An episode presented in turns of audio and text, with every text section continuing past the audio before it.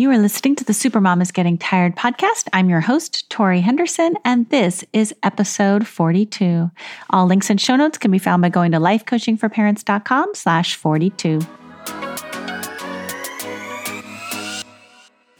Welcome to the Supermom is Getting Tired podcast. This show is designed for moms who invest everything into parenting, but get overwhelmed, lost, and resentful. Listen and learn how to unburden yourself feel calm, full of energy, and in control. I'm your host, Master Certified Life Coach, teacher, and recovering supermom, Tori Henderson.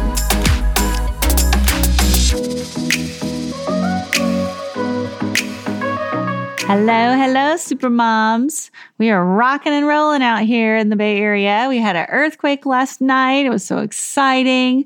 My daughter's first one that she actually felt. She's always like missing it, she felt like. So it was very fun. I grew up here, so they're not that novel, not a, anything to get worried about, but it's always this reminder that you know, we are vulnerable and at any moment life can change. and We are not quite as in charge as we think we are. And I hope that you are living a life that is your best life so that in, just in case your number comes up earlier than expected, that you feel like you have no regrets and that you're doing everything you were meant to do and everything that you want to do in your life. So that's my little earthquake message coming to you live. I think the epicenter was like under our house. we were right smack on top of it. So we felt it more. It wasn't that big of an earthquake, but we felt it more than other people. So today's question comes. I I have this uh, Facebook group, the Supermom is Getting Tired Facebook group, and when people join, I ask them, "What's your Supermom kryptonite? Like, what drains your energy?" And this is probably the most common response that I hear. Constantly nagging and repeating myself. Danielle writes, I feel like I'm constantly nagging my kids to do things. Hang up your jacket, put your clothes in the hamper, clear your plate, turn off the Xbox, and do your homework. It's like I only have two channels the nagging, frustrated, annoying mom channel and the, ugh, leave me alone, I just can't deal anymore channel. I'm so tired of repeating myself, but it's the only way to get them to do anything. I'm certain there's a third channel, and it feels like everyone else has found it except for me. How can I get them to this magical place where they do what they are told without constantly nagging and repeating myself? Well, this is an excellent question, and one a lot of moms are wondering too. What is this third channel, and how do I find it? Well, I'm sorry to say that there is no magical place, but you are certainly not alone. But there is this a third channel. There is a way to not have to be stuck in these two places of exasperation and I just can't deal and this constantly nagging and reminding. So why do so many moms hate repeating themselves? There is nothing inherently wrong with this act, right? We might say, I love you every day. We might say it five times a day. That doesn't bother us. We repeat ourselves when we say, Excuse me, please, thank you. um, hey, what's up? The reason it bothers us to repeat ourselves is because of the energy that we're rooted in when we do it. It's this exhausted, exacerbated, like frustrated, annoyed, ugh, it's the emotion behind it that bothers us. That nagging, reminding energy that makes us not like ourselves. Our kids don't want to be around us when we're acting this way, but you know what? Neither do we. When we nag, repeat, and remind, it's coming from a place of defeat. It's as if we have already lost. The kids didn't do their homework like they were supposed to. So we're just like rooted in failure. they failed, which means I failed. So we repeat ourselves from this defeated place. Just stop going goofing off. Go to your homework. Like quit talking. It's time to focus. Get it done. You're running out of time. When you communicate from this energy, like everybody feels like a loser. you know, your kids feel like they've already lost. I want you guys to notice that. It's like we're kind of imagining they're not going to listen to us. We're imagining that they're not doing what they're supposed to be doing, which is like they've kind of already failed, which means we've failed because we just want to get it done. Sometimes we're jumping the gun and we're assuming ahead of time that they're going to fail. So it's not that like they're kind of already delaying and not doing it and they're already kind of avoiding it and we're already defeated, but sometimes we're assuming defeat. Don't forget to feed the dog. Remember to brush your teeth before bed. You've got a big test tomorrow. You better take your book out. These future reminders presume they won't do it, that you don't trust them. When we communicate this way, we're subconsciously sending the message that your kids need you. like they can't do it on their own. And we don't want kids to think that they can't do it on their own. But when we presume they're not going to, in the way that we communicate, it reinforces this idea that you need me to remind you to do it or it won't get done. So kids like to feel capable and competent. And so, what happens when we do this, when we get stuck in this pattern of anticipating the future of them not doing it or perceiving them as not doing it right now in the moment, what happens is these kids, they want to feel cap- capable and competent. They will either A, believe us and not do things until we remind them, or B, reject us, ignore us, and rebel against us. Like, well, my mom wants me to do my homework, so I won't because I don't want to give her this victory of thinking that she's going to win. Does that make sense? so they either like just don't do anything until we remind them or purposefully re- reject us and rebel against us and do the opposite. So, nagging actually teaches kids not to listen. So, this third channel that Danielle's looking for is the calm, confident channel. And it starts with believing your child will listen the first time. Now, how do you believe they're going to listen if you have so much evidence and experience to prove that they won't? Well, that's why they call it trust. I have to trust, I have to have faith that they're going to listen. And then we follow that up with an action. Okay. So the moms that participated in my Confident Kid Challenge were also very much stuck in the nagging to get anything done cycle. So I'm going to read you some examples of how they pulled themselves out. Sarah wrote, after this week of doing all these little different exercises, she shared her victory. So Sarah says, Yesterday, my daughter was reading a book and never heard me say about a dozen times that it was time to leave for piano lessons. So she got left at home. It took her 30 minutes to realize we'd left. She was a hot mess of emotion. And why did you tell me you could have shaken me to get my attention? I wasn't emotional about it, other than to express sincere empathy that it wasn't fun leaving her and that we missed having her there. Today, she's come each and every time it's been time to go somewhere. So, through this one little example, Sarah taught her daughter that when I say it's time to go, it's your responsibility to either listen or tune me out. Now, some kids might purposefully tune out because they don't want to go to piano lessons. Like, this is a great way for Sarah to learn that her daughter actually really wants to go and she values that. Because I can imagine another kid is ignoring it for specifically for that reason. You know, they don't want to go. And so, what a great thing to learn, right? That she does want to go. And now she's taken it on as her responsibility to listen. Maybe she'll set an alarm on her own phone and say, like, okay, I can read for 20 minutes, but then we got to get in the car. But she'll start to do that now that her mom has communicated to her that it is her responsibility. Okay. So it's having a belief that your daughter will follow directions or there's a consequence to pay, right? Like either you get in the car when I say it's time to get in the car or we go home without you. Now I know some of you can't just leave without because you got littles in the house. So clearly Danielle's daughter's old enough for she can do that. But sometimes we get trapped with our beliefs thinking we can't do that and we just forget that we have these options. Okay, so let me share another example. John 2 writes My kids were making a huge mess in the living room and were told if they made a mess, they would have to clean it up themselves, including vacuuming. Well, they continued to make a mess. Afterward, they threw a fit and cried about having to clean it up.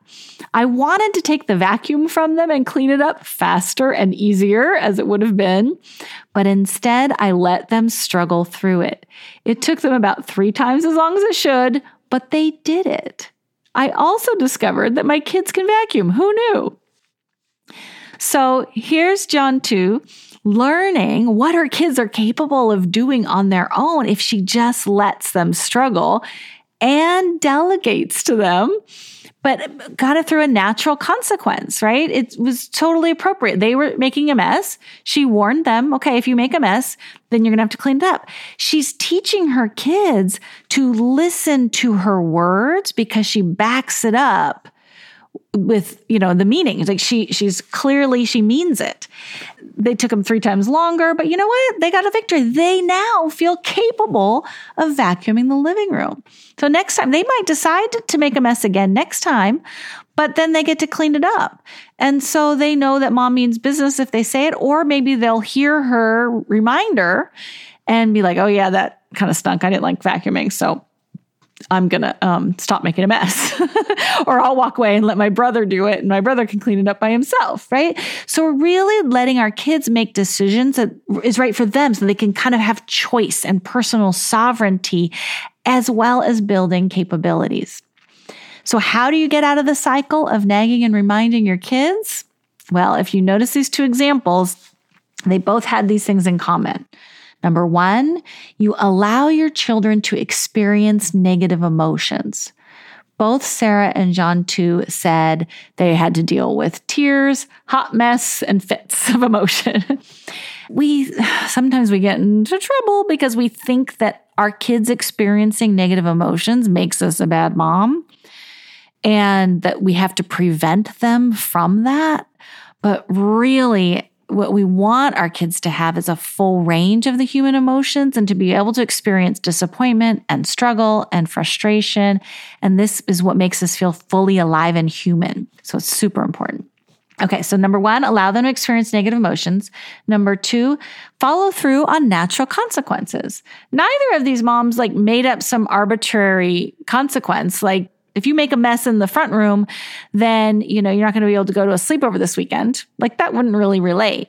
Or if you don't come when I say it's time to come, then you don't get to watch TV. Like those kind of aren't really natural consequences they both tied the consequence to the actual circumstance. So kids can learn that when I do things, there's a natural consequence because that's something that they can take with them into their adult life, right? Because you're not going to be around when they're, you know, in college saying like, you know, if you drink too much beer, then, you know, I'm going to take away your video games. it's like, no, if you drink too much beer, you're going to feel sick the next day.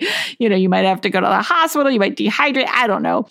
But they might do something stupid and embarrassing, but there's always natural consequences. And so the more we can have those show up, then it's more something that kids learn for the rest of their lives that there's a natural consequence to not paying your taxes, you know?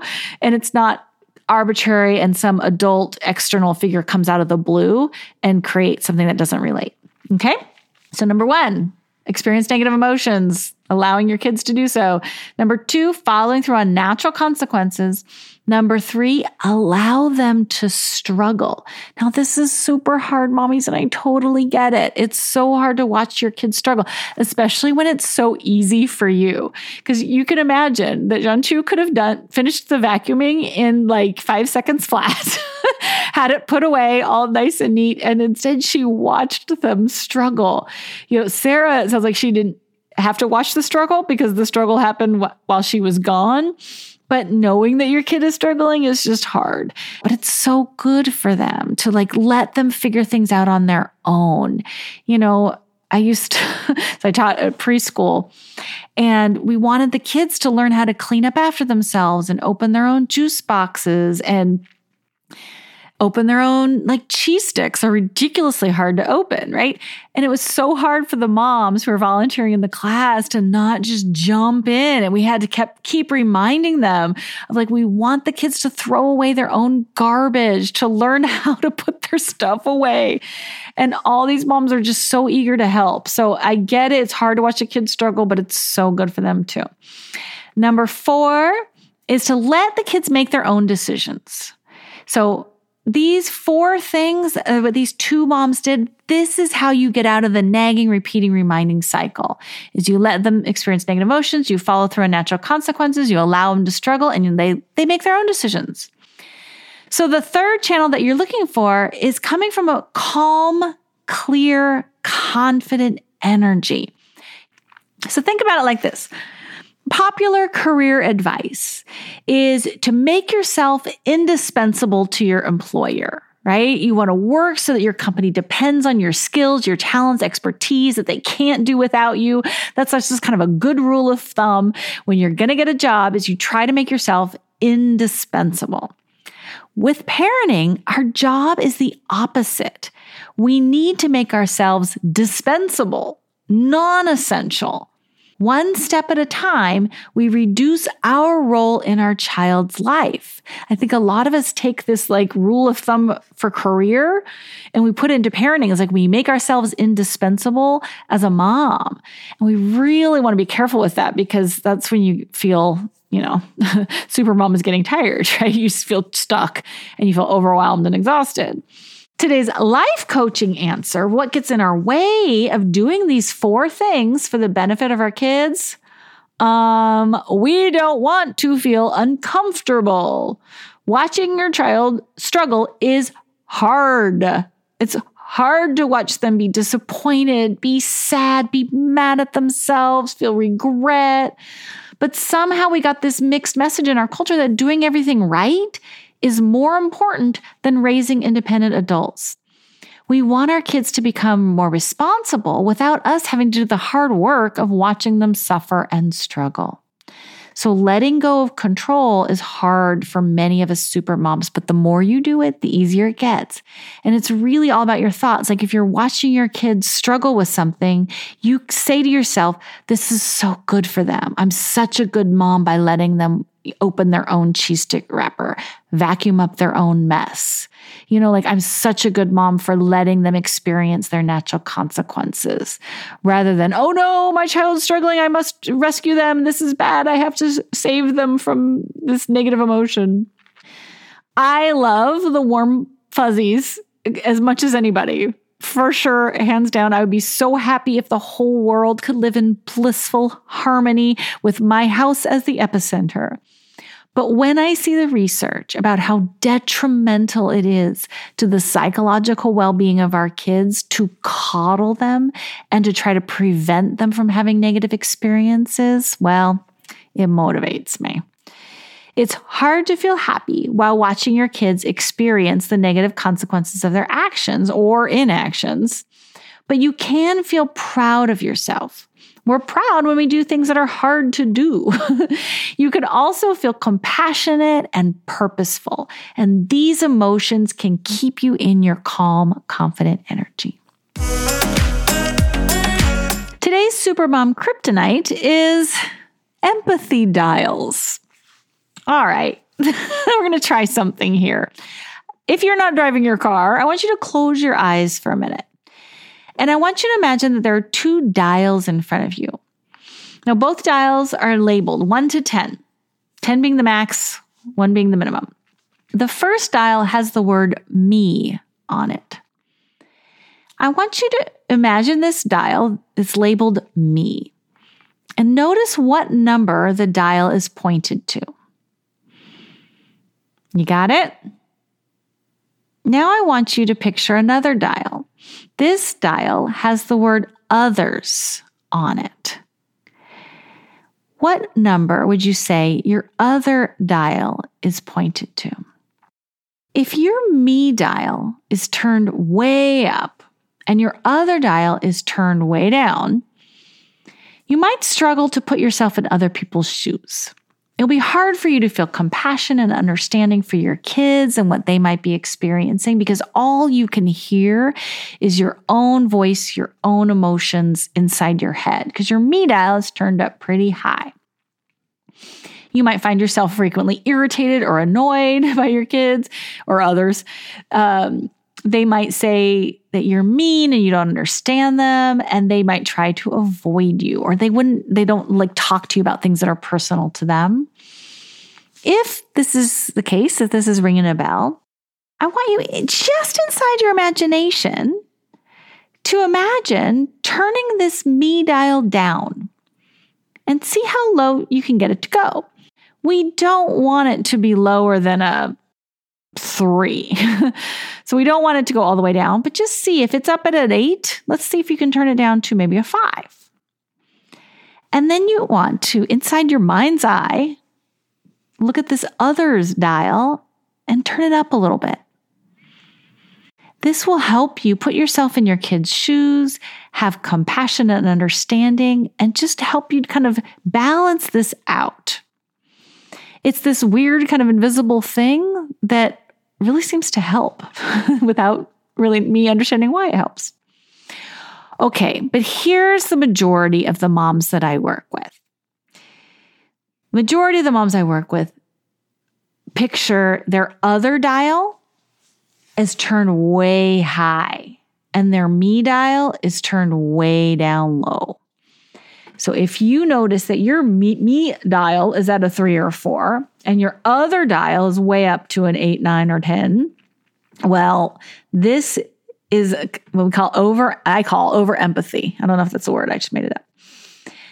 And what's going to happen is you're going to leave feeling exhausted. Like if the, you're going through your life paying so much attention to other people and caring what they think, what they're doing, what their opinion is of you, worrying about how they feel about you, uh, if they're okay.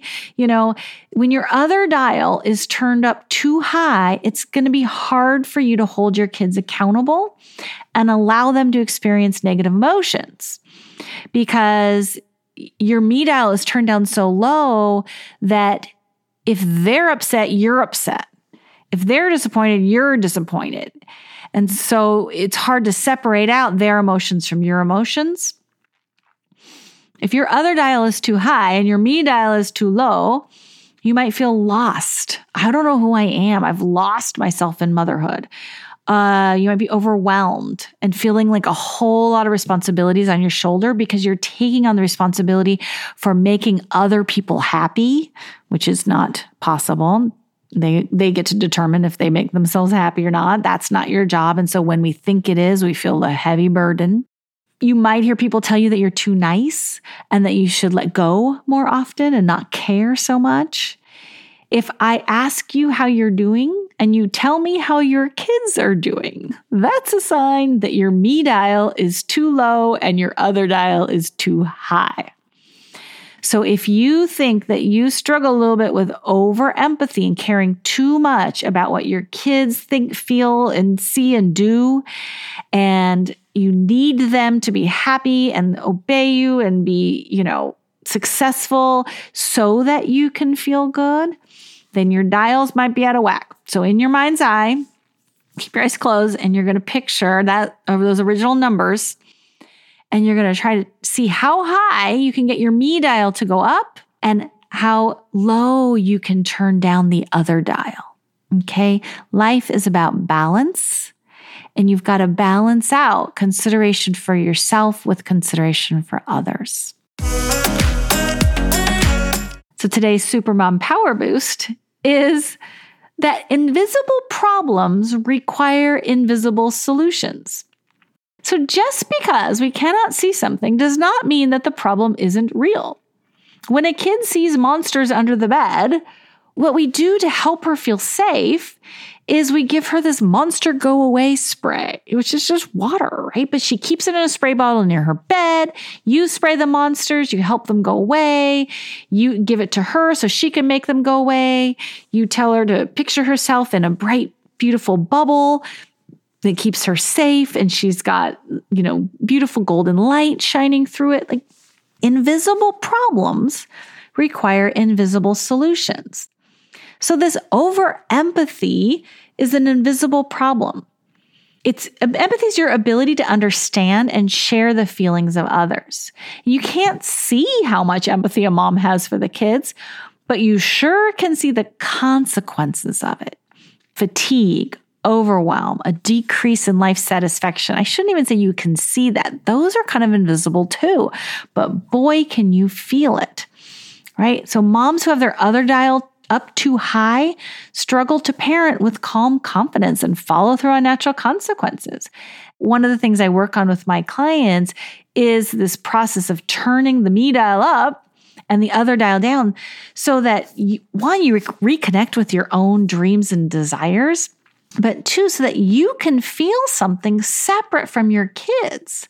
If your me dial is turned up high and your kids start going through the adolescent hormones and the roller coaster ride of mood swings of adolescent, like, then you're going to be dragged right through the mud with them.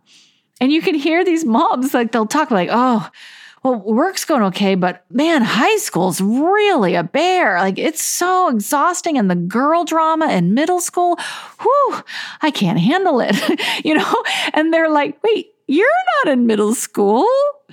Why is it why are you experiencing the girl drama? Like you're not in high school and stressing out about classes in college. That's not your college application. And so you can hear these moms you can use the we, you know, like, oh, we're doing club volleyball this year. And my gosh, it's so intense. And like, we? so we just got to watch out for this over empathizing. I think it makes us feel like a good parent, but the results are that our kids, you know, well, we suffer from that with like kind of a loss of our own passions and dreams and desires and what we want out of our lives. It costs us to feel like the ability to feel fully alive in our life and to have like aspirations higher than just being a responsible caretaker. But it's also, I think, a burden on our kids because then they're responsible for our happiness and how they do in their in their school, in their college search, in their sports, in their music, whatever, how they do is like they have the ability to make us feel happy and satisfied. And it's up to them to make our lives fulfilling. Like that's too much of a burden to put on them, right? We want them to make mistakes. We want them to try things, experiment, quit stuff. Like this is the years to figure out who you are and what makes you come to life. And if they feel like they're responsible for us being happy and satisfied, then they might just shut down that part of themselves that knows what they really love and because they might not feel permission to like explore it because then we they might disappoint us.